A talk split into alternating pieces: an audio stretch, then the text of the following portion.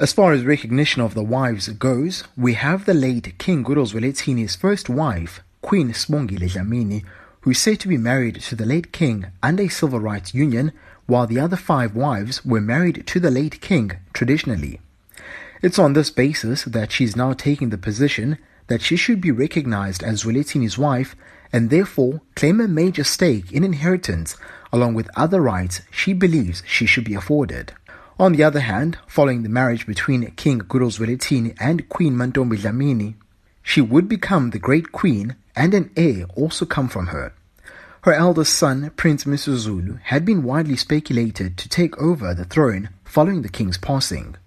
A legal contestation of the late king's will has been brought forward by his two daughters, Princess Ntombizo and Princess Ntando Yenkosi.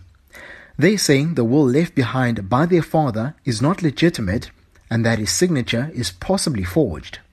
While the will and its contents have not been disclosed, however, it's widely speculated it's possibly favoring the great Queen Mantombi as opposed to his first wife, Queen Sibongile, who is also pushing a legal challenge. She's to legally argue that she's entitled to half the late king's estate as they are married in community of property.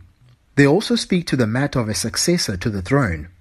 We understand that a faction of the royal family is said to approach the court to argue who should be the rightful heir to the throne. Some members of the royal family have attempted to set the record straight on some of the public speculation, such as that the Queen Mantombi was poisoned.